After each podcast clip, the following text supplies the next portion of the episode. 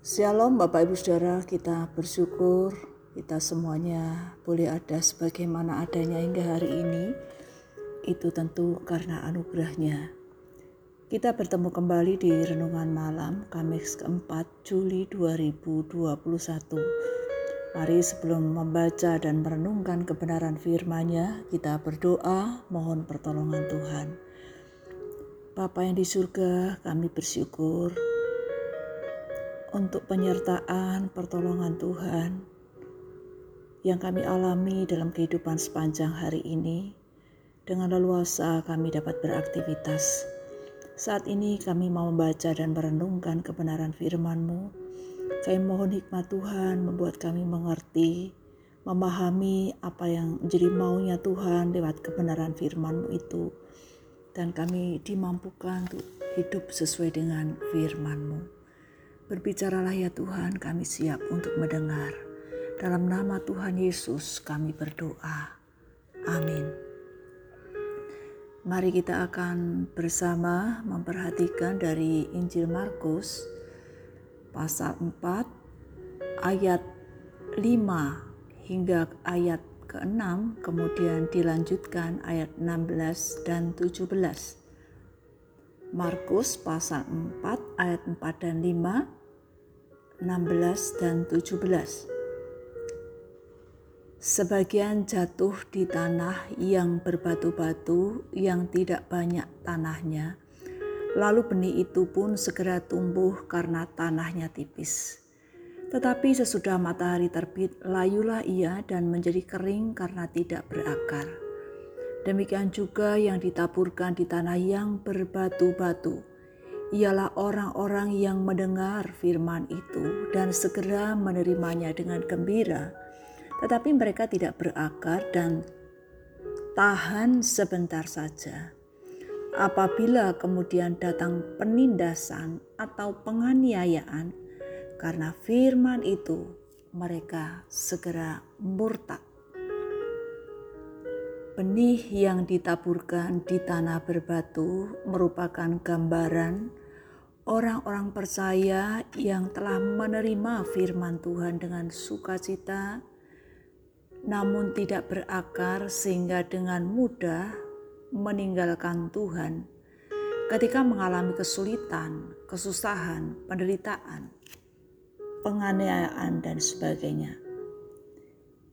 Jika kita memperhatikan dengan baik, hidup tidak selamanya senang atau susah, sehat atau sakit, hujan atau panas. Jalan ada yang datar, berbatu bahkan berlubang.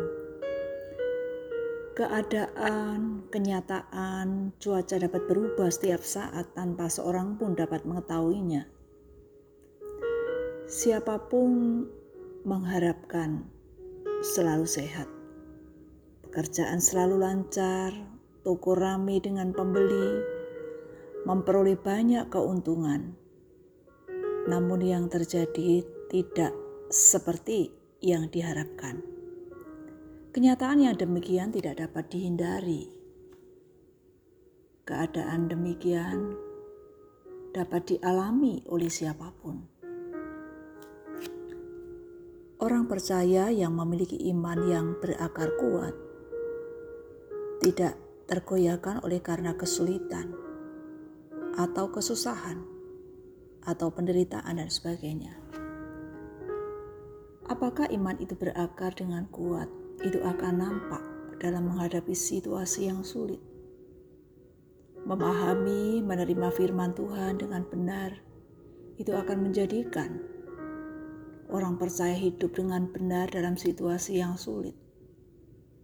Bertanggung jawab melaksanakan yang Tuhan percayakan untuk dikerjakan. Tetap setia kepada Tuhan dalam menghadapi tantangan dan penderitaan. Bahkan dapat merasakan kebaikan, kasih, pemeliharaan Tuhan, dan sebagainya dalam situasi yang tidak mudah. Yang perlu kita renungkan adalah, apakah benih firman Tuhan yang sudah ditaburkan itu sudah berakar kuat dalam hidup kita masing-masing. Yesus adalah firman yang hidup. Ia datang ke dunia memberitakan firman-Nya, bahkan memberikan hidupnya bagi kita orang percaya. Yesus datang ke dunia untuk menyelamatkan kita orang berdosa. Oleh karena itu, marilah kita setia kepada Tuhan dalam situasi yang tidak mudah ini. Tetap percaya bahwa Tuhan yang mengendalikan dunia ini. Berbahagialah kita semuanya yang mau merenungkan kebenaran firman-Nya. Bahkan yang lebih bahagia adalah yang hidup di dalam kebenaran firman-Nya. Kita berdoa. Kami bersyukur ya Tuhan, dengan firman-Mu kami mengenal siapakah Engkau. Melalui firman-Mu pula kami dikuatkan, dihiburkan, diperlengkapi, diarahkan bagaimana menjalani hidup sehari-hari. Dalam menghadapi situasi saat ini, biarlah kami senantiasa dimampukan untuk memperhatikan iman kami, hubungan kami dengan Tuhan. Bapa, kepada-Mu kami memohon belas kasihan untuk sesama kami yang sakit, tenaga medis, dokter, berikanlah kekuatan dan kesehatan.